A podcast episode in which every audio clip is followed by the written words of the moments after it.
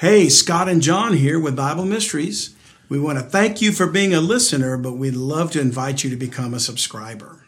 Absolutely. This will only help us to expand the amount of people that we're able to reach and show the secrets in the Bible that the world doesn't want you to know about. That's right, John. And if you subscribe to Bible Mysteries Premium Podcast, you get some great benefits access to every current episode, the full thing, even with our interviews and any special events we do. Plus, we have downloadable show notes. We have our community forum and Slack that you can join, and we have our Bible Mysteries monthly newsletter. So, for just $7 a month, you can help support us get the word out and defeat the satanic global elite. To subscribe, just go to BibleMysteries.supercast.com. Thanks again for listening and enjoy the episode.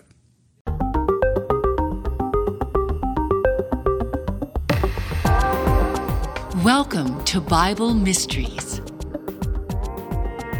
What if there are secrets in the Bible the world doesn't want you to know? You're listening to episode 113 The Unclean Spirits, Part 2.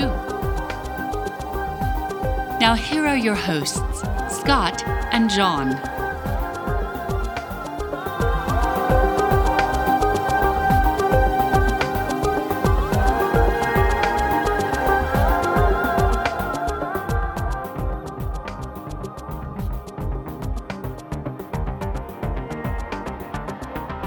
Hi, welcome back to Bible Mysteries Podcast. I'm Scott Mitchell. And I'm John Potts, and this is the show that talks about things in the Bible the world doesn't want you to know. That is right. So, John, we're going to talk about some more things the world doesn't want people to know. But before we get to that, we always would like to acknowledge our premium subscribers, and we're going to welcome 12 new subscribers. Awesome. But Thank we, you. Yeah, thank you for that. But we've also got some exciting news to say that we ask for your feedback on what should we name our subscribers. We were mm-hmm. looking for a name, and you all submitted such great ideas. But there was a there was one name that kept recurring on several people who replied, and I think we found a winner. So, Okay. John, the name is Seekers. Seekers. People seeking knowledge. Absolutely. right? Seeking the truth. knowledge. Seeking to understand the Yeah. mysteries. We loved that. So, welcome, seekers, our Bible Mystery Premium subscribers. And it's Slack, we, uh, we're going to call each other seekers there. And so, uh, uh, having that in mind, we're going to welcome several new people here. We like to do 12 since there Yeah. were 12 apostles. Uh, Michelle B., we want to welcome you and thank you for subscribing and becoming a seeker, as well as Lawrence J., Carlise A., Clint K., Malcolm S., Remick S., Daniel F., Michael A., Dean H., Pamela F., Veronica S., and Maricela A.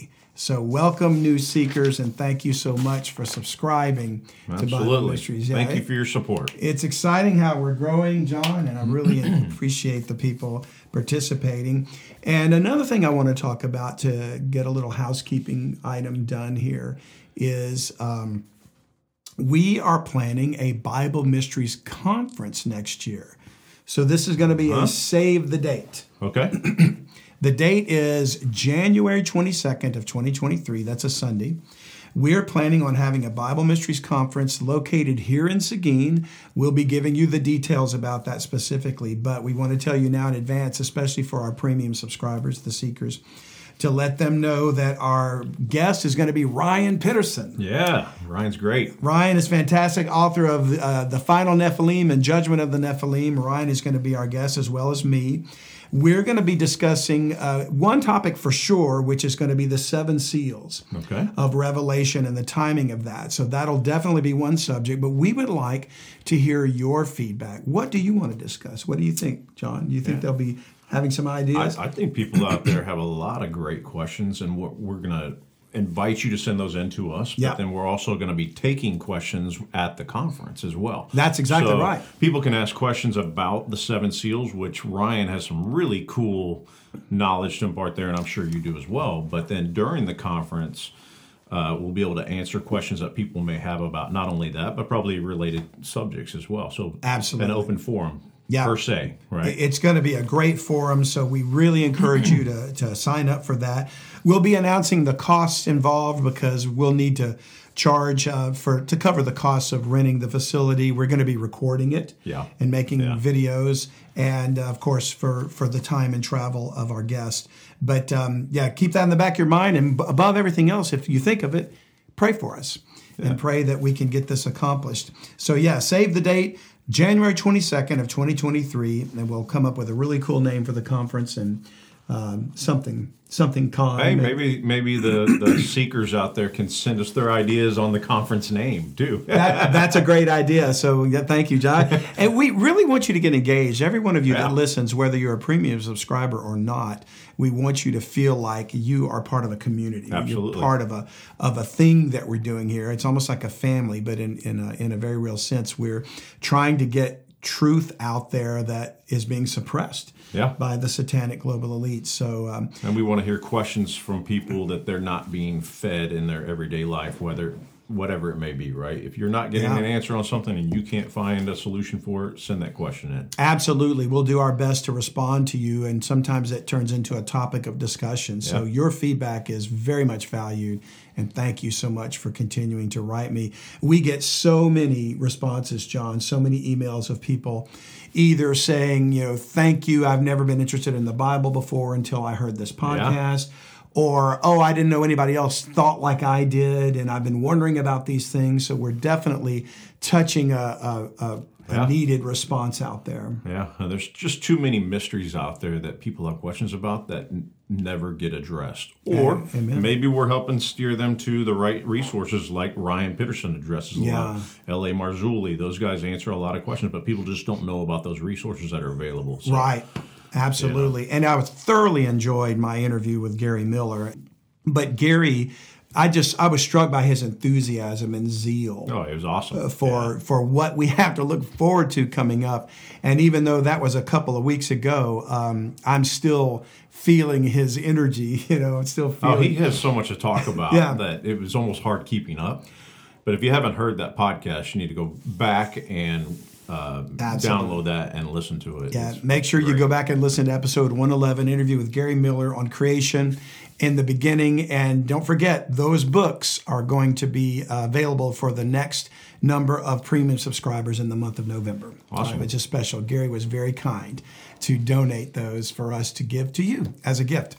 So let's get started in uh, today's podcast, John, because we last discussed the unclean spirits. Yeah.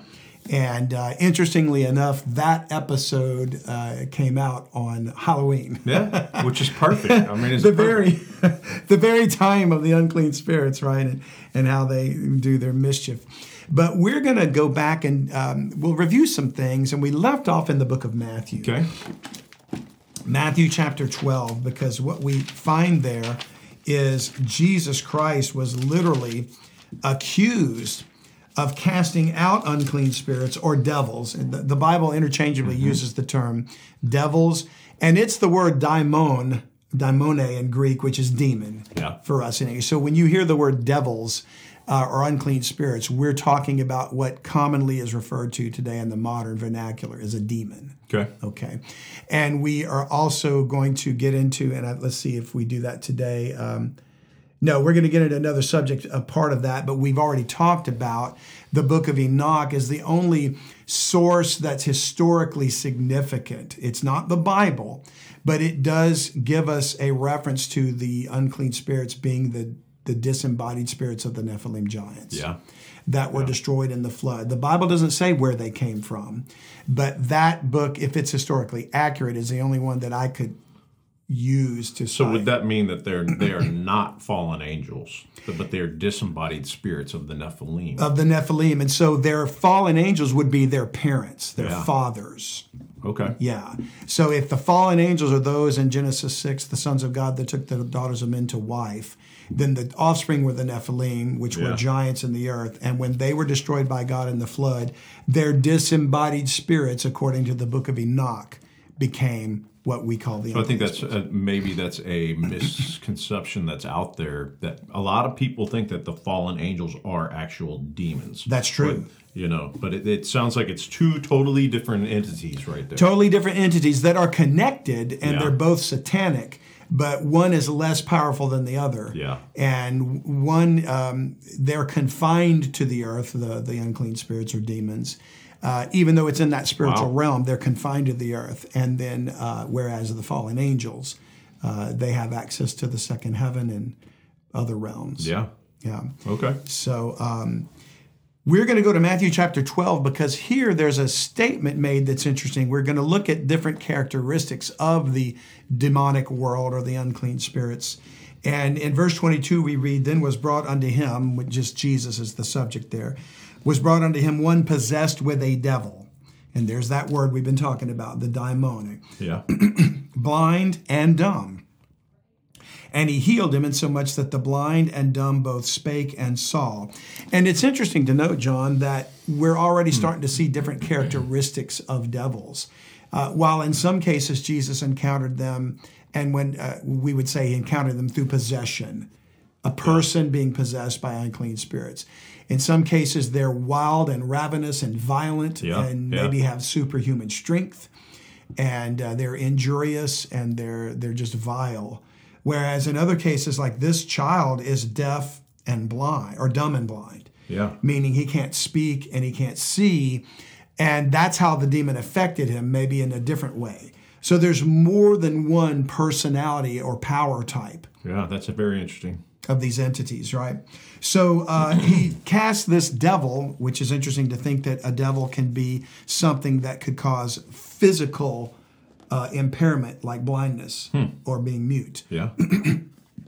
He cast him out, and all the people were amazed and said, Is not this the son of David? And they're saying that as Jews, understanding that he must be the one that was prophesied that would come from David if he has the power to cast out devils. Yeah. So they're recognizing, because they've been taught from their Old Testament scriptures, they've been taught this would be so. Well, of course, the leadership of Israel that opposes Jesus doesn't want him to get credit for this. They don't want people following him and thinking he is, in fact, the fulfillment Yeah. of the Christ. So when the Pharisees heard it, verse 24, they said, This fellow doth not cast out devils, but by Beelzebub, the prince of the devils. And so the devils have a prince. He's got a name, Beelzebub, which ironically enough means Lord of the Flies. Wow. Okay. And you know there's a famous book, Yeah. Lord of the Flies. Yeah. And that's where it comes from. So uh, it's it's interesting to think why would devils have names? That seems seems to give credibility to the to the concept in the book of Enoch that they were once the offspring. yeah. There's giant. obviously a hierarchy there, right? Yeah. So A prince. Exactly. yeah. uh, Well, um, who who's the king at the Tower of Babel? What was his name again? Uh, well, the one that led the uh, the building, I believe, was a Nimrod. Nimrod. So he was a Nephilim, where that's a common belief, right? It's understood Or he may part- have been. yeah. If if he wasn't, it's okay. It doesn't change his Yeah, wickedness, right? But he, but there's very possible that in this case, and we have to make a distinction here to be scripturally accurate, Okay. because Nephilim, as you're using the term, is exactly right. Giants Yeah. that were um, the offspring of these fallen angels and human women. Yeah. Okay. When we come to the Tower of Babel, which is what you're referring to, where Nimrod existed, it's far removed from Genesis 6. Okay. The flood has happened. So that's Rephaim. then. Rephaim, Okay, exactly, yeah. And you knew the term, but I wanted Yeah. to make sure our listeners were aware. Okay. They're descendants of that genetic think makeup, but lesser. Yeah. So they weren't as large, they weren't as And mighty. is the is the term there post diluvian? Correct. That's after the flood. after the flood. See, I'm trying and to trying to learn. You're here. learning, you're doing well. Antediluvian would be before the Pre, flood. okay. Just like we say antebellum homes in the South. If Yeah. anybody's from the South, they know we're talking about like a home that was built before the Civil War. Yeah. And Belus. So antediluvian, diluvian. Sorry, I can't pronounce it. Is Nephilim. Post diluvian, Rephaim. That's what Okay. I believe is true. And, and many, many other authors would and, and theologians would agree with that.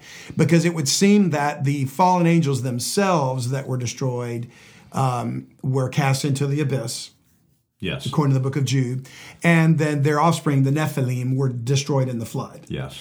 And then after that, uh, some contend, and there's there's men like L.A. Marzulli or some of them, and there's there's many others, and he is such an expert in his field. You know, we have to take seriously his contention there because he's been doing this for Yeah, decades. absolutely. You know, but uh, he contends there was a second incursion of Yeah. fallen angels. Yeah. Now, the author Ryan Pitterson, for example, contends a different perspective. Yeah. He doesn't see a second incurs- incursion, uh, and he sees that possibly the DNA came through the bloodline of maybe Ham's wife. Yeah. and, and he he makes that position in the uh, of the judgment of the Nephilim. Either way, it passed through. Either way, something passed Yeah. through, and and which would explain why they're referred to as Repha or Rephaim Okay. in the post-Diluvian giants, because um, nothing is said about them dying and their disembodied spirits becoming angels, because there wasn't a single extinction event like the flood of Noah. Yeah. But they were they were actually exterminated through the conquest of Canaan, Yeah. and not Yeah. necessarily all of them. Hence, we have evidence of giants all over the world. Now, why do you say not necessarily all of them? because of that very fact that uh, it, it would make sense to me that these Rephaim, if they saw the conquest of Canaan exterminating them, that many would have fled the area, and Yeah. that hence we have uh, evidence, or at least accounts of giants in the Far East, and Yeah. Yetis, Migrated all over the world. Sasquatch, giants in North America, giants in South America. I mean, all over the world. Yeah. So Sight- sightings of them still today. exactly, and and all being hidden. Yeah. You know, the evidence of the bones and the and the remains of things are all basically being covered up, I believe, Mm-hmm. by the Smithsonian. I think our, our friends at Blurry Creatures Mm-hmm. discussed that if, this at length. You know, they they even run ads like the Smithsonian has the bones. Yeah. you know, stuff like that. And I think they're right. I, I do believe that, and I say they, they, they and their guests are, are always talking about this. So you can check that out too.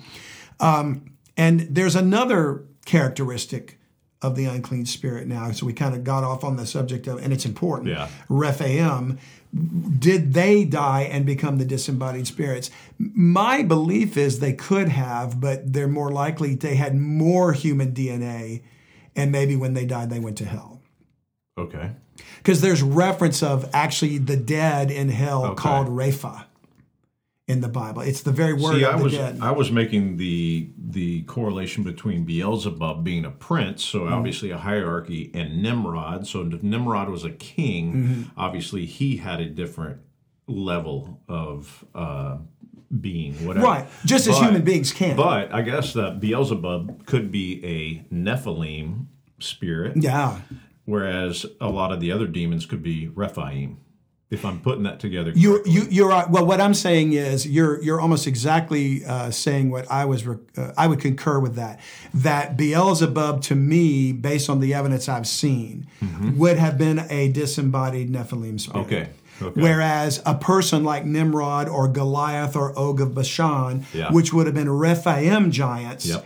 lesser removed than the Nephilim, uh, there's an indication that when they died, they all went to hell okay. and as humans do when they die and they're unrighteous. Yeah. So I don't know that the prince of the devils Beelzebub could have been a Rephaim is more likely to have been a hmm. Nephilim. Well, Yeah. Yeah. That's, That's that, interesting. And that's a good topic for discussion Yeah, in is. our maybe one of the discussions we could have That's at good. the Bible Mysteries. Ryan's an expert on that, so he might be a good. I'm going to be calling Ryan tomorrow, asking his opinion on this one for sure. Uh, go to James chapter 2, John, because we're looking at characteristics of these things. And we, we kind of, right now, just had a bit of discussion about their origins. But that ties in because wouldn't their personalities and characteristics have been impacted by their origins? Yeah. You know, so Yeah, it's, it's important that we discuss the origin too. But we're going to go to the book of James, chapter 2, and verse 19. And we read these words Thou believest that there is one God, James writes. The de- thou doest well. The devils also believe and tremble. They tremble. So the mm-hmm. devils, the disembodied spirits, fear God, and they tremble at the very mention of his name, I would I would suggest, because they know what's coming. They fear their future punishment because the devils have a future punishment. And you might recall that uh, we discussed Christ's encounters with devils in episode in part one of this, and they said, "We know who you are. Did you come to torment us before the time?" Yeah. And the torment being their judgment. So, do you put any stock into the fact? I've, I've read a lot of stuff, I heard a lot of stuff where if someone feels like there's a demonic presence in their house or afflicting whatever, their family members or whatever, that, um, and I don't know if this is true or not. That's why I'm asking your opinion. Some people say, "In the no, in the name of the Lord Jesus Christ, I I denounce you." Right? Yeah. And that is supposed to remove remove them, or do you feel like there's any real strength in that, or is that just something that you know is talked about in Christian circles? I That's don't know. an excellent question, John. And I don't mind telling you that uh, it kind of cuts close to home for me because very recently uh, I received an email from a person asking a genuine question. Uh, I believe they either found us through the website or they listened to the podcast. I'm not sure. But um, it wasn't a typical question uh-huh. but it was very out there spiritually. Uh, they they were um, seeking answers, but they were confused and misled into all these other religious type teachings and new agey type things, and and Yeah. they were believing in spirit ancestors and visitation of ghosts and things like that. Yeah. And uh, my first reply to them, they replied back contending, well, how could you dismiss all that? Isn't it, you know, isn't it true? Uh, I've seen them since childhood, whatever. And- saying that they are seeing a ghost. Yeah, yeah. And they're saying, "Hey, I don't want to attempt to cast that person away from me because it's my ancestor or my." Along that lines, yeah. Okay. I don't want to get too specific Yeah. for that person's privacy, but I think that what they were believing in was um, these weren't demonic things. They were actually the departed souls Yeah. Of their family. Yeah. And instead of engaging in a debate with that individual, which I don't want to do anyway, it occurred to me could it be there's a demonic presence in their life deceiving them, misleading them, Sure. influencing them, and perhaps even controlling them? And I did reply to that person uh, a second time, directing my email to him specifically, and I focused on salvation. And I wrote to the entity that I'm assuming Wow. might be influencing that person. And I did similar to what you were saying in the email. I said, The Lord knows who you are, and the Lord rebuke you. And I want you to leave this person alone and remove yourself from their life and be bound in the name of the Lord Jesus Christ. Now, I don't know if it'll do any good. Yeah. And I did get a third reply from the person that basically said, um, This is not helpful. So I would assume that the entity is still governing their thinking. yeah. But I did consider, you know what? What if I just, if the devils fear God, and the Bible says, resist the devil and he will flee from you. And even Michael rebuked Satan. He said, Well, the Lord rebuked thee. So I was very careful not to assume a mantle of power that I don't have. You know, but I said, Yeah. The Lord Yeah. rebuked thee. And, uh, and I reminded that entity the Lord knows that you are a disembodied spirit of a Nephilim and you have a judgment coming and you're going to be cast into the lake of fire. And I, I would like to think that enraged that thing Yeah. and, and caused him to tremble. And hopefully will have some positive impact on that person. But it was just interesting that it occurred around this time when we've been discussing The unclean spirits. Yeah. yeah, which the email I, I would say this time we, we haven't this the email predates even episode one, uh, you know, because we we record in advance. Uh-huh. Yeah. But uh, that email was well before we released episode one. But it's almost as though the Satan was trying So, to circumvent. so then back to the question then, and I don't mean to slow the podcast down this week because we're only three slides in. Here, That's but, okay. Um, we don't know then if if people have actual power to cast out spirits or perform exorcisms or things like that. What, what do the you twelve on were given that? power. The to do twelve so. were, yeah, and go to Mark chapter nine. I think Okay. we'll find an answer. Actually, you're not derailing it. This is actually right in line with where we're headed. Uh, Mark chapter nine uh, is going to talk about a spirit that was cast out by the Lord. But watch what he says. So we'll start reading in verse 17. And one of the multitude answered and said, Master, he's speaking to Jesus, I have brought unto thee my son, which hath a dumb spirit. And he doesn't mean the spirit's stupid, Yeah. he can't speak. And wheresoever he taketh him, he teareth him, and he foameth and gnasheth with his teeth, and pineth away. And spake to the disciples, I spake to thy disciples that they should cast him out, and they could not.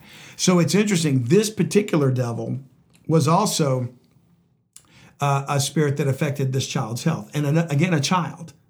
Yeah. You know, Yeah. Uh, well, I see. He says of my son. He didn't say how young he was. Yeah. Uh, but he's um, he's can't hear and he can't speak, but he also reacts violently when he takes the child or the or the person, and uh, causes him to foam at the mouth and gnash away. So again, you see different characteristics, different personalities. This is the same uh, account as w- what you just read. In no, that one was blind and dumb. Okay. This one is deaf and dumb. Okay. I Dumb thought and it was a, yeah. I thought it was a the same account just bu- written by Mark instead of Matthew. Uh, well, there are many. They do cross over. Okay. Uh, there- yeah, multiple accounts of the same one, but this appears to be a different person. Okay. Unless it's the same one with a different characteristic being added. Like we had blind and dumb, dumb, in yeah. Matthew. Now we had deaf and dumb, and maybe he had all three. But I don't think it. I think it's a different person. Oh, okay. Yeah, because of the answer. Gotcha. He says, I asked your disciples, and they could not cast him out. Verse 19. He saith, uh, he answereth him and saith, O faithless generation, how long shall I be with you? And he's talking about Israel. How long shall I suffer you? Bring him unto me. And they brought him unto him. And when he saw him, straightway the spirit tear him, and he fell on the ground and wallowed foaming. So it's it is uh, as if the moment he came within the presence of the Lord, the, the unclean spirit began to attack the boy Yeah. and uh, uh, manifest his particular power in his body as though just being in the presence of the Lord caused this demon to be enraged. Okay. And he asked his father, How long is it ago since this came unto him? And he said, Of a child. So he could have been a teenager for all we know. Yeah. And oftentimes it hath cast him into the fire and into the waters to destroy him. So th- this devil has got a, a suicidal tendency, Yeah. you know, and it makes me wonder. Uh, and and we're going to have to do uh, an episode about Satan's attack on our children Absolutely. because I think depression, mental illness, how much of that could truly be attributed to unclean spirits. Uh, oftentimes it casts him into the fire and into the waters to destroy him. But if thou canst do anything, have compassion on us and help us. And Jesus said unto him, If thou canst believe, all things are possible to him that believeth. And straightway the father of the child cried out and said with tears, Lord, I believe, help thou mine unbelief. That is a very touching passage of scripture. I can't imagine the desperation of the father and his mother. Well, could you imagine having a child that is constantly trying to kill its Yeah. themselves? Or be killed, yeah, by the Yeah, demon. and you're, they- you're yeah. just like I cannot even go through day to day life because this is all I oh, think about. it would destroy your whole Yeah. worldview, you know. And so when Jesus saw that the people came running together, he rebuked the foul spirit, saying unto him, Thou dumb and deaf spirit, I charge thee, come out of him and enter no more into him. And I felt like words like that were in order when I responded to that person who wrote me. Uh, Yeah. And not that I believe I have the power that Christ has at all, but I thought in his name, I could make that statement. Yeah, so we're getting back to whether or not can people have the power to do this and exercise. I don't know. I guess my question, and not to stop you here, but wasn't in do we have the power, but does the words Yeah. have the power? It's a good question because I, I know there are people called exorcists like Yeah. in the Catholic Church, and I'm not so sure that they're not even I- I- aligned with these demonic spirits, that- Exactly. as opposed I- to being against them. I don't know if it's more, and I'm not accusing anybody. I don't know Right. if it's more of a show, Yeah. or maybe they believe they do, but they, you know, I don't know. Yeah, But but I think powers in the words. Th- there may be something to that. Yeah. and um, yeah, we, we could get off on a whole tangent with that, but um, but Jesus took him by the hand. Uh, verse twenty six, and the spirit cried and rent him sore, and came out of him, and he was as one dead, insomuch that many said he is dead. But Jesus took him by the hand and lifted him up, and he arose. And when he was come into the house, his disciples asked him privately, Why could not we cast him out? Because remember, the man, the father said, I asked his disciples, and they couldn't help. And watch his statement, verse uh, 29. And he said unto them, This kind can come forth by nothing but by prayer and fasting. Well, Jesus didn't do the prayer and the fasting. He just commanded the, the, the, the demon to come out of the boy. Yeah. But evidently, these could have done it if they had prayed and fasted. So that seems to imply that they did have the power to, he gave them power to cast out devils. We know that. But that was apostolic power. I don't know that we have it. But Yeah. do could we have impacts on that through the word of God, through prayer and fasting? The answer would seem to be yes. Wow. Yeah. It would seem to be This yes. kind too. So he's obviously differentiating between the different demons. He's saying, well, that one over, maybe you could cast that one over out with the word, but this kind over here, you have to have prayer. Yeah. In fact, like a specific uh, acts are Absolutely. the only way to get rid of this one. So there's different Back to the kinds. hierarchy, yeah, different kinds. There's a prince of devils, Beelzebub. Wow. There's different kinds of devils. They all have one thing in common. They well, several things in common. They are the disembodied spirits of the Nephilim. We believe Yeah. because otherwise we don't know where they came from. But that seems to be the logical place. Um, they all fear God and tremble Yeah. at His name, and then they can be cast out. Yeah. They can be cast out with the right By different methods. yeah, with the Yeah. right method.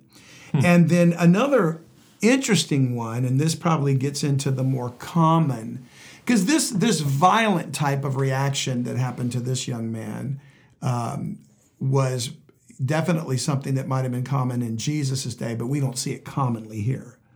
Yeah. Right. So I think a more common spirit that is possessing people today is going to be like the one we find in the book of Acts, chapter 16 Okay.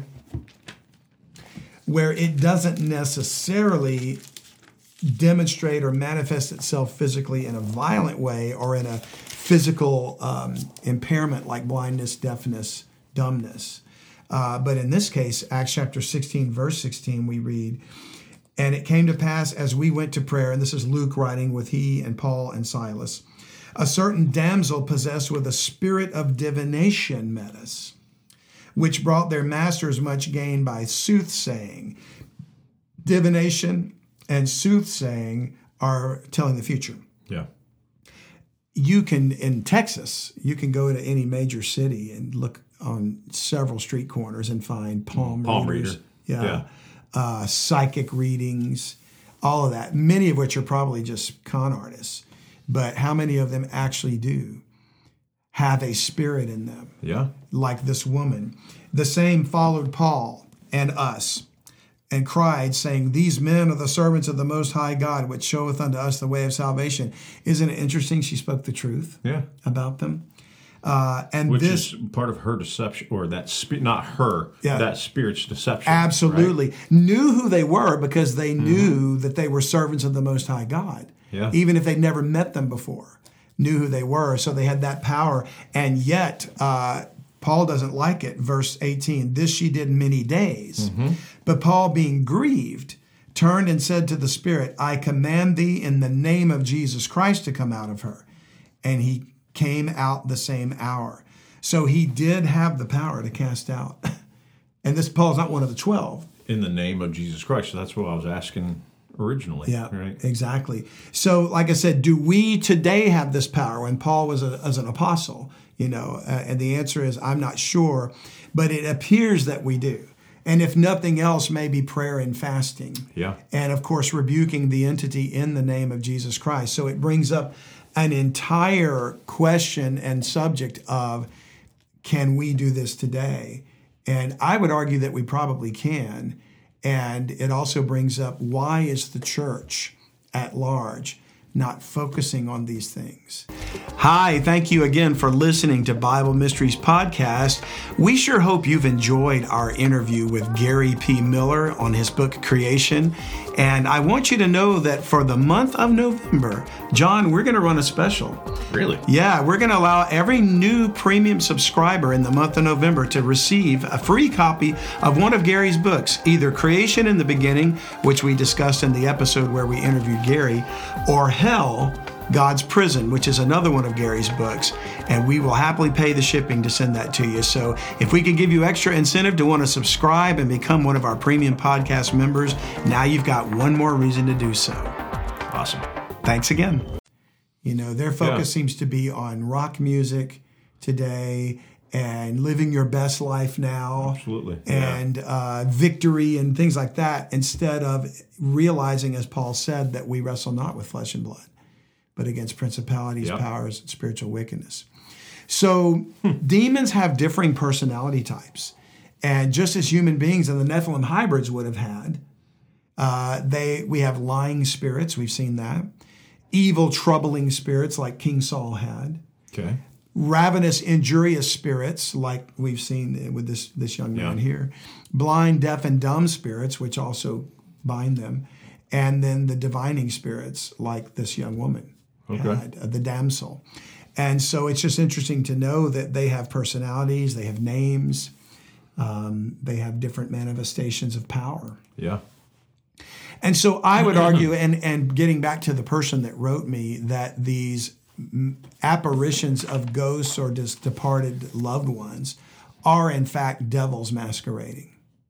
Because you know Luke chapter 16 made it clear that the dead can't pass to the living Yeah. you know and so uh, without accepting that you're going to be misled because who wouldn't want to be able to talk to their dead mothers or you know dead grandfather or something like that dead sister or dead twin Yeah. um, and uh, wouldn't the devil just use entities to deceive you into thinking that this manifestation of an unclean spirit impersonating your deceased relative Yeah, and who are you going to trust more? I Yeah. mean, here's your whatever, this person, your loved one, right? Who's telling you, oh, that whole heaven and hell thing's not even a real concept. We all turn into this giant entity together. So you know, you've heard all these new age exactly examples of, and then people which is start, nothing new about it Oh, right well, uh, you know, and then they go to mediums and they do Mm-hmm. all this stuff, and then you know, you're talking to this person, and they're saying, "Oh, we all turn into one giant light." yeah You know, craziness. And speaking of mediums and seeking a, a, a dead uh, person to speak to, um, King Saul did that very thing. We've already talked about Saul having the uh, the troubling spirit because Yeah. he disobeyed God, and so God stopped talking to him and then put David in his place. But before uh, Saul was removed from being king, he had a battle he had to go fight, and um, he didn't know what to do, and the Lord wouldn't give him an answer. And Samuel, the prophet that he used to talk to, had died. So Saul decided, okay, I'm going to start trying to be really good now. so he wanted to get the Lord's attention. He wanted his blessing back, and he got rid of all the witches and sorcerers out of the land and, and the idols and things like that. But it was too late because God had already determined you you disobeyed me. That's it. And so he went and he sought out a witch, a person like that woman that saw that Paul Yeah. encountered, uh, that had a spirit of divination, and he found her, and he went to her uh, because, of course, they were underground now. They didn't want to be killed. Uh, because Okay. Saul was trying to find him out, root him out. Yeah. But he wanted to go find one and use her powers. And that's what 1 Samuel 28 talks about. So go to 1 Samuel chapter 28. We'll start reading in verse 3. I gave you a little bit of background, so now when we read, we'll understand. Now Samuel was dead, the prophet. Okay. And all Israel had lamented him and buried him in Ramah, even in his own city. And Saul had put away those that had familiar spirits and the wizards out of the land. Familiar spirits. You know what that means? That they were all practicing the same craft or something like that. Is that what that means? Well, think of the root of familiar, family. Familia. ah, okay. Familia, right? Family. In other words, spirits impersonating the dead. Yeah. So that's what it. So when people had familiar spirits, and and it basically comes down to when a person has a familiar in witchcraft, that means that they can communicate with the dead. Ah, okay. Okay. Yeah. And so, verse uh, 4 And the Philistines gathered themselves together and came and pitched in Shunem, and Saul gathered all Israel together, and they pitched in Gilboa. In other words, we're about to have a battle. And when Saul saw the host of the Philistines, he was afraid, and his heart greatly trembled. And when Saul inquired of the Lord, the Lord answered him not, neither by dreams, nor by Urim, nor by prophets. So, like I said, God stopped talking to him. What is Urim? A Urim was a, a mechanism that they used to use to um, it- it- remember when the uh, twelve, the eleven disciples cast lots to pick a replacement for Judas. Yes. That has to do with the Urim. It's something along that line. It's something that the priesthood did to determine a certain thing according to the law. Yeah, yeah. It's a it's very Like it gave you a sign? Yeah, it was sort of like a, a way that the Lord would decide the the casting of the. If the Bible says the casting of the lot is of the Lord, Wow. and I'm not talking about if you want to go gamble and throw dice. you know, I'm not talking about something that the Lord was in charge of. Uh, then said Saul unto his servants, Seek me a woman that hath a familiar spirit, Okay. that I may go to her and inquire of her. And his servant said to him, Behold, there is a woman that hath a familiar spirit at Endor. And by the way, you may be too young to remember this, John, but there used to be a TV show called Bewitched in the 60s. Yeah, I remember. Yeah, Do you remember Samantha Oh yeah. was the witch? Do you remember what her mother's name was? No idea. Endora. Okay.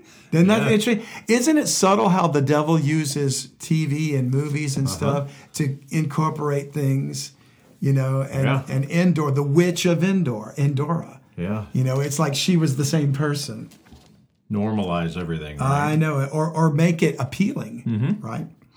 Uh, so uh, Saul disguised himself, verse eight, and put on other raiment, and he went and two men with him, and they came to the woman by night, and he said, "I pray thee, divine unto me by the familiar spirit, and bring me him up, whom I shall name unto thee." And I think what we're going to find out is God is not sanctioning the calling up of familiar spirits here. I think that, uh, as I said, those that had familiar spirits conjured up devils impersonating the dead.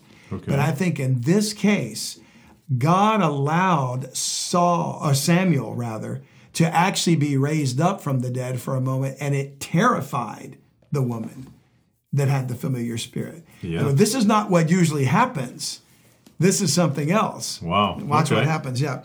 So the woman said unto him, Behold, thou knowest that Saul hath, what Saul hath done, how he hath cut off those that have familiar spirits, and the wizards out of the land. Wherefore then layest thou a snare for my life to cause me to die? She doesn't know this is Saul. He's in disguise. Okay. He's disguised himself. And Saul sware to her by the Lord, saying, As the Lord liveth, there shall no punishment happen to thee for this thing. Then said the woman, Whom shall I bring up unto thee? And he said, Bring me up Samuel. And when the woman saw Samuel, she cried with a loud voice. And the woman spake to Saul, saying, Why hast thou deceived me? For thou art Saul. So how is it that she knows all this? You know, How does she know he saw all of a sudden? because she realized that this is actually Samuel, and Samuel was probably saying, "What do you want, Saul?" Huh. You know what I mean? He, and he's about to address him anyway. So I think the reason she cried is because this was not the familiar spirit impersonating Samuel. God allowed Samuel this brief moment of time to come up and speak these words to Saul Okay. to tell him what you're doing is so wrong, you're about to die. You know? And so, um, and the king said unto her, Be not afraid, for what sawest thou? And the woman said unto Saul, I saw gods ascending out of the earth. Well, it wasn't she always doing that if she had a familiar spirit? Right? Hmm. Obviously, this is different. And he said unto her, What form is he of? And she said, An old man cometh up, and he is covered with a mantle. And Saul perceived that it was Samuel, and he stooped with his face to the ground and bowed himself. And Samuel said to Saul, Why hast thou disquieted me to bring me up? Notice the Bible tells us it's actually Samuel talking. Now, I don't know how he's manifesting through the woman. Is he speaking through her? Or does he actually see him? Is she using a crystal ball? I mean, I don't know. Yeah. But he, he said he's asking her, What do you see? So he doesn't see him Yeah. but he begins to speak for him. So a voice comes from, and I believe Samuel would have been in Abraham's bosom. Yeah. He would. It's the place of the dead, but it's where paradise is. And Samuel said to Saul, Why hast thou disquieted me to bring me up? And Saul answered, I am sore distressed, for the Philistines make war against me, and God is departed from me, and answereth me no more, neither by prophets nor by dreams. Therefore I've called thee, that thou mayest make known unto me what I shall do. Then said Samuel, Wherefore then dost thou ask of me, seeing the Lord is departed from thee and is become thine enemy? In other words, the Lord won't even talk to Saul. He allowed mm-hmm. Samuel to speak to him from the dead. And the Lord hath done to him as he spake by me. For the Lord hath rent the kingdom out of thine hand and given it to thy neighbor, even to David. In other words, Samuel's saying the Lord did exactly what he told, what I told you he said he was going to do. Kingdom's no longer in your control. He's going to give it to David. He said, Because thou obeyedst not the voice of the Lord, neither executest his fierce wrath upon Amalek, therefore hath the Lord done this thing unto thee this day. Moreover, the Lord will also deliver Israel with thee into the hand of the Philistines, and tomorrow shalt thou and thy sons be with me. The Lord also shall deliver the host of Israel into the hand of the Philistines. Then Saul fell straightway all along on the earth and was sore afraid because of the words of Samuel, and there was no strength in him, for he had eaten no bread all the day nor all the night. So there, there has to be either God was speaking to Saul divinely through Samuel. Yep. Because Samuel's got some very unique knowledge here. He he knows exactly why Saul has been turned away by God, right? And but before that, he says, "Why do you disquiet me?" Which means he was asleep, right? He was. Well, I don't mean he was asleep, but he was at rest. he was at rest. Yeah. But he has some knowledge here of what Saul did as well as what's going to happen. So Yeah. either that's two things in my mind. Either he's able to observe all this from whatever standpoint he's Yeah, at, exactly. which is not only the past but the future, Right. Outside of time. or God is speaking through him divinely. Yeah, and I think God is speaking through him divinely for sure, but that's not to discount he didn't speak through him by allowing him to see time outside Yeah. of time, like you said. Yeah. And so that gets back down to the whole thing. What Saul was seeking in this woman, this witch, was a medium. You've heard that term, the medium, it's to communicate with Samuel, right? And so uh, having an, a divine spirit, a spirit of divination, a familiar spirit, is a medium. That's what they're called today. Okay. And that's interesting because the word medium comes from the Latin and it means in between, like a go between. Okay. Uh, in spiritualism, a person who conveys spiritual messages is a medium. It could be an intermediary, somebody who stands in the gap between the living and the dead in order to communicate messages seen, felt, or heard regarding the past, the present, or the future. Hmm, okay. So we're getting back into what we're discussing the spirit of divination, the spirit of familiar spirit. Plural of medium is really interesting because the plural of medium is media. Ooh. Okay. Wow, what do you think about that? we get that Our yeah. media, Yeah. news, internet, government, all of that, all the above, Is, is communicating us. is a medium between the spirit else. realm and the consumer. Oof, that's kind of scary. That's what's going on. People don't. Why do you think it's called the media? Now you know. There's satanic. So when you, I don't care what news you watch, it's media. You're being influenced by departed spirits, the Nephilim, right. the unclean spirits. Blow some people's heads up It right should there. it should blow your mind, and that gets into the whole thing about you know um, Operation Mockingbird or Project Mockingbird, which was launched quite a while back. The CIA Yeah.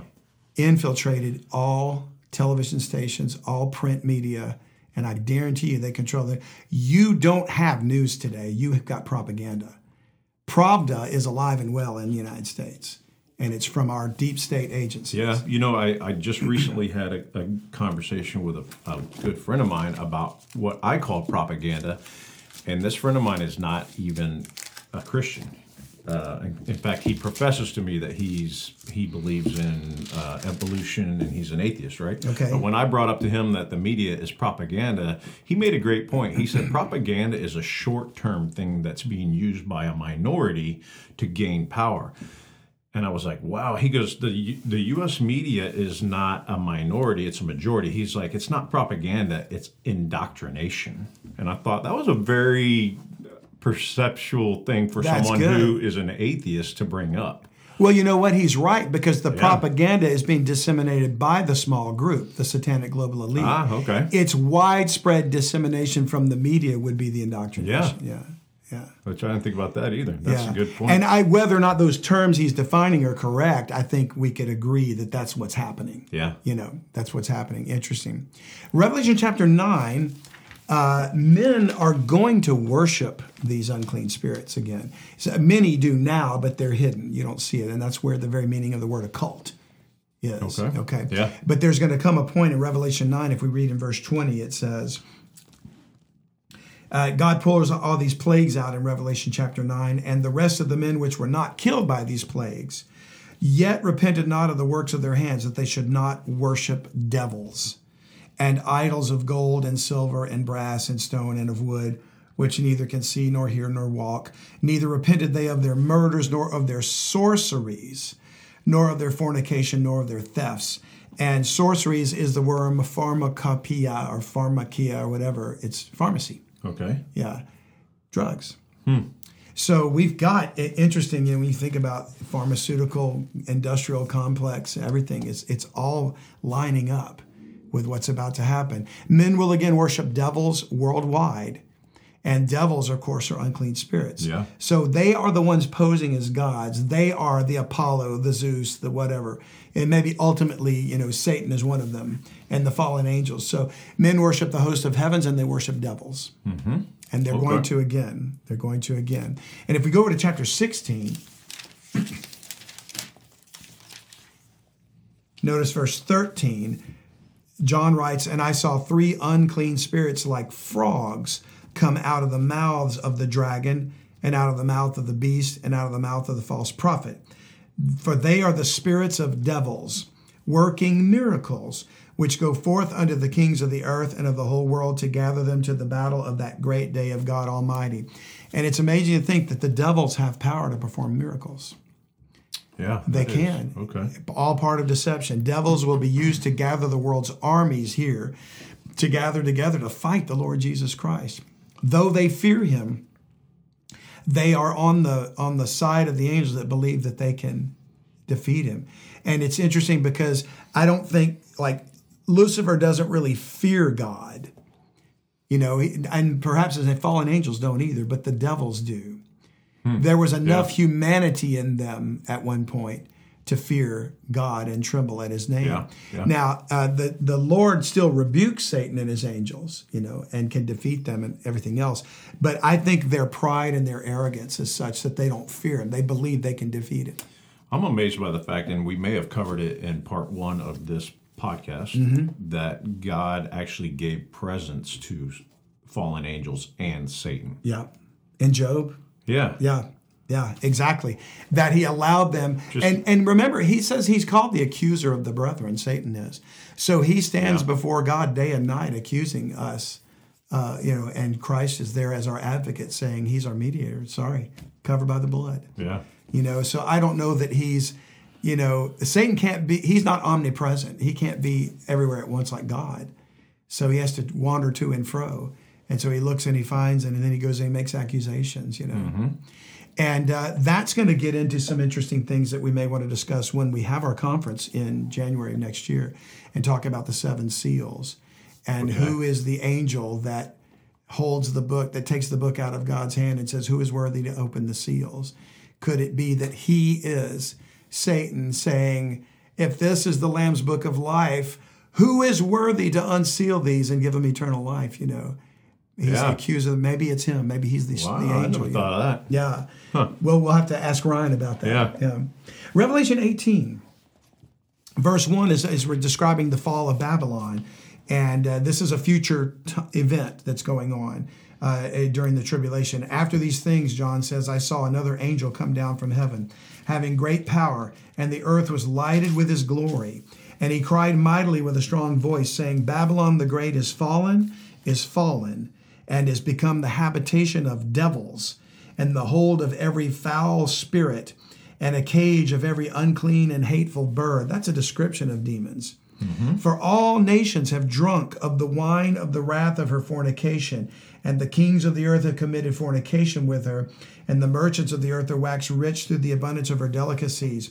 And in a few weeks, uh, I believe November 21st, we're going to interview author Gary um, Wayne, who wrote the Genesis 6 conspiracy.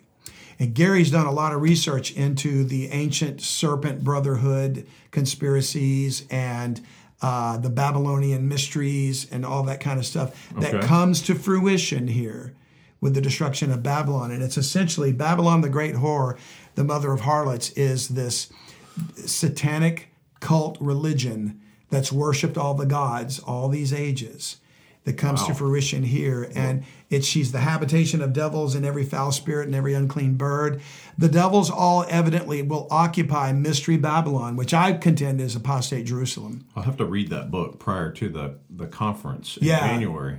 yeah it's uh, uh you mean uh you mean the genesis 6 conspiracy Yeah, because Uh, well, he won't be at the conference. He won't be at the conference, Yeah. but the information will tie into what you're talking about. It might. It might. Okay. Yeah. His his um, his perspective in that book is looking historically through the ages. Okay. At all the things that, and you were talking about Masonic order, uh, the the Illuminati, the Knights Templar, Oh, yeah, all of that. Oh, it's it's vast. It's like a compendium. It's really more of a resource than it is a, a, a read. Okay. You know, because it's he, he just covers such a wide band. I mean, it's it's really a fascinating resource, but but uh, it's going to be great to have him on and talk about Yeah, some of these. We'll awesome. have to we'll have to focus in on a few specifics because we could spend weeks weeks discussing be a whole show. the Could be a whole topics. podcast. Absolutely, yeah. Uh, but anyway, look for that on November the 21st, Lord willing, when we do interview Gary Wayne.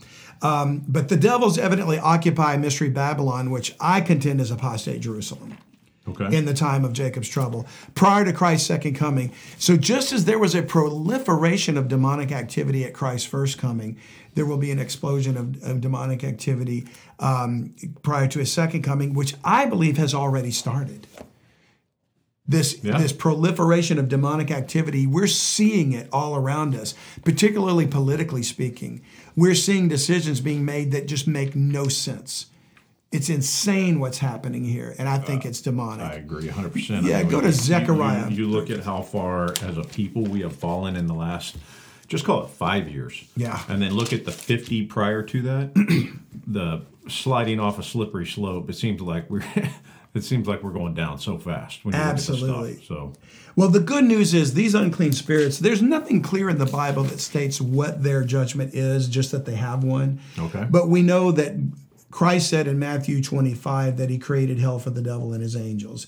So it's no stretch to assume all the unclean spirits will be eventually cast in the lake of fire. okay, yeah, So Zechariah chapter 13 alludes to that when we read in verse 1. And what we're looking at here is, um, and it could give us a clue to the timing of when this will happen. Because we know at the thousand year reign of Christ, the devil's not gone yet, but he's bound with a chain yeah, for a thousand years. Yeah. However, the beast and the false prophet are thrown into the lake of fire. okay. So they're gone. So they're gone. So I'm going to contend that what we're about to read might prove that also the demonic spirits will also be thrown in the lake of fire at the beginning of the thousand year reign of Christ. Because we see the context here in verse one. In that day there shall be opened, uh, there shall be a fountain opened to the house of David and to the inhabitants of Jerusalem for sin and for uncleanness. And it shall come to pass in that day saith the Lord of hosts, that I will cut off the names of the idols out of the land, and they shall no more be remembered. And also I will cause the prophets and the unclean spirits to pass out of the land. And if they're going to pass out of the land, and he would be talking about Israel, and I suspect it's the entire world possibly. Yeah. But I believe they're going to be cast into the lake of fire. So that is their judgment. We they feared it. They trembled when Christ when they said to him and when he encountered a man with legion of devils, "We know who you are, the Son of God. Have you come to torment us before the time?" They know there's a, di- a day set of their judgment. So I think this is very interesting, and I don't want to start a whole other discussion because we're running a little bit over time. Yeah. But if after the thousand year reign on earth, if the uh, fallen angels and the unclean spirits are, are all cast into the lake fire, which means they're no more, right? So Yeah. then you only have Satan left. That's right. And he is then released for a short time. So, Yeah. and that's all the Bible says, is a short time, right? Right. A little season. So he has no no minions to work through, Right. Right, that he has today. He's a singular entity, which means that he can only really affect one or two or group, small groups of people at a time. So then, is he affecting? Is he only working through human proxies for whatever? I don't know. I'm just throwing it Well, out there. it's a great question because you said, like he said, he can only affect one at a time, and yet in the final battle that he gathers together of Gog and Magog, it says they outnumber the sand of the sea. They yeah. spread the information. He starts with one and he whispers in his ear, you know, mm-hmm. hey, we can take the Lord. We can take him. Let's go attack the city. And eventually he gathers together an army so vast they surround Jerusalem. So I would argue that at that point, yeah, he's not using demonic proxies anymore, only human, Human, proxies. yeah. It would seem that Okay. to be true. But for now, he does use the demonic spirits and the human proxies. Yeah. I think he uses the demons to control his human proxies, certainly to influence them, and which is why I, I don't believe in a political solution to the things of the world. Ephesians 6, to close here, because we're, we're just about out of time. Uh, and we read it all the time. We're going to read it again, verse 12. For we wrestle not against flesh and blood, but against principalities, against powers, against the rulers of the darkness of this world, against spiritual wickedness in high places. And Paul admonishes us to take and put on the armor of God.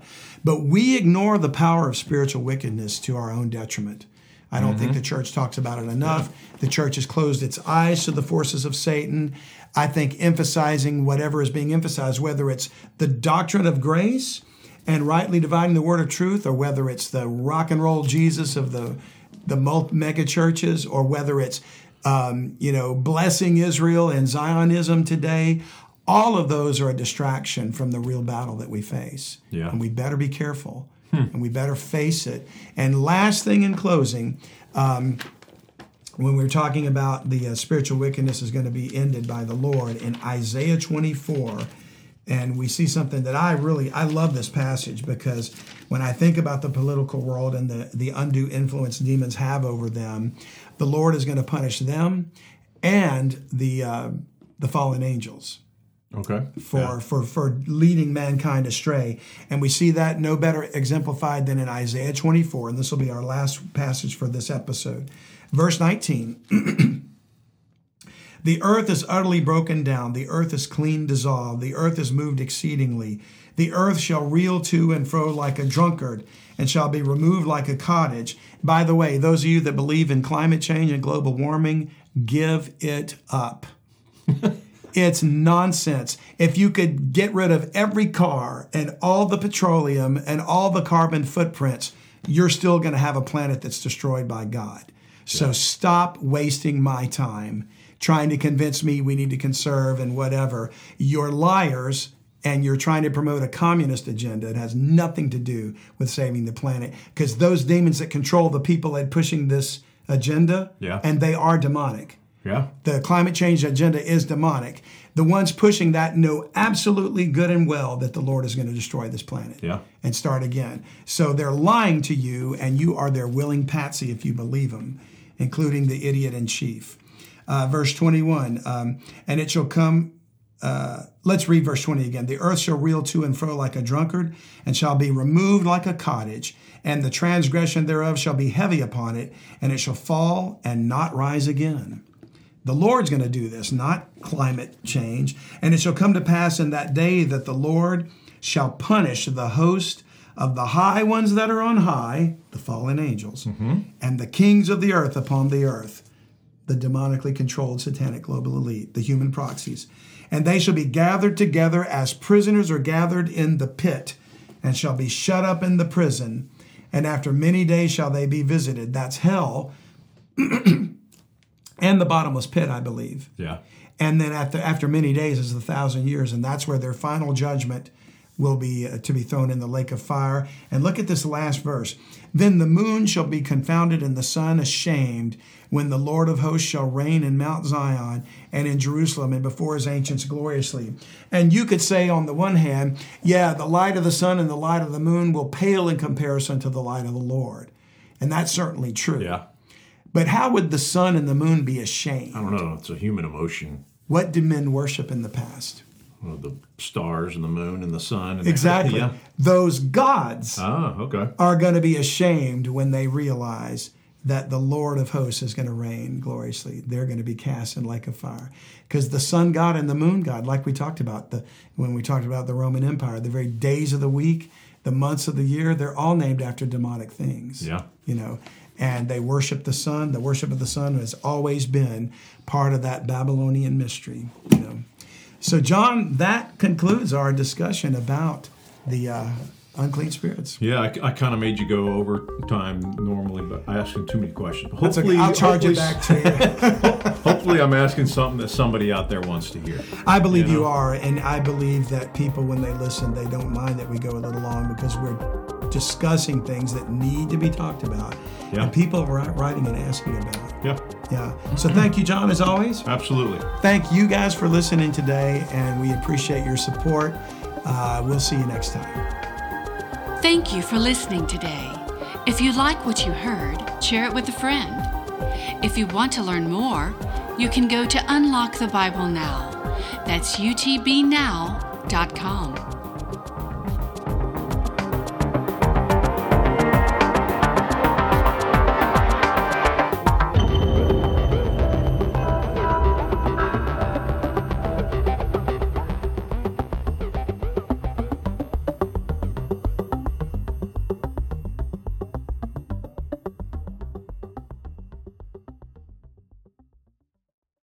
Hey, thanks again for listening. We hope you've enjoyed this podcast episode, and we so much appreciate you sharing with others and your friends and tell them about the show.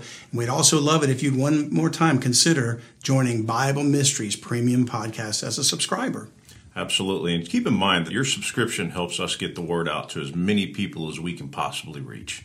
So we appreciate you partnering with us. Don't forget, it's BibleMysteries.supercast.com. And thanks again for joining us today.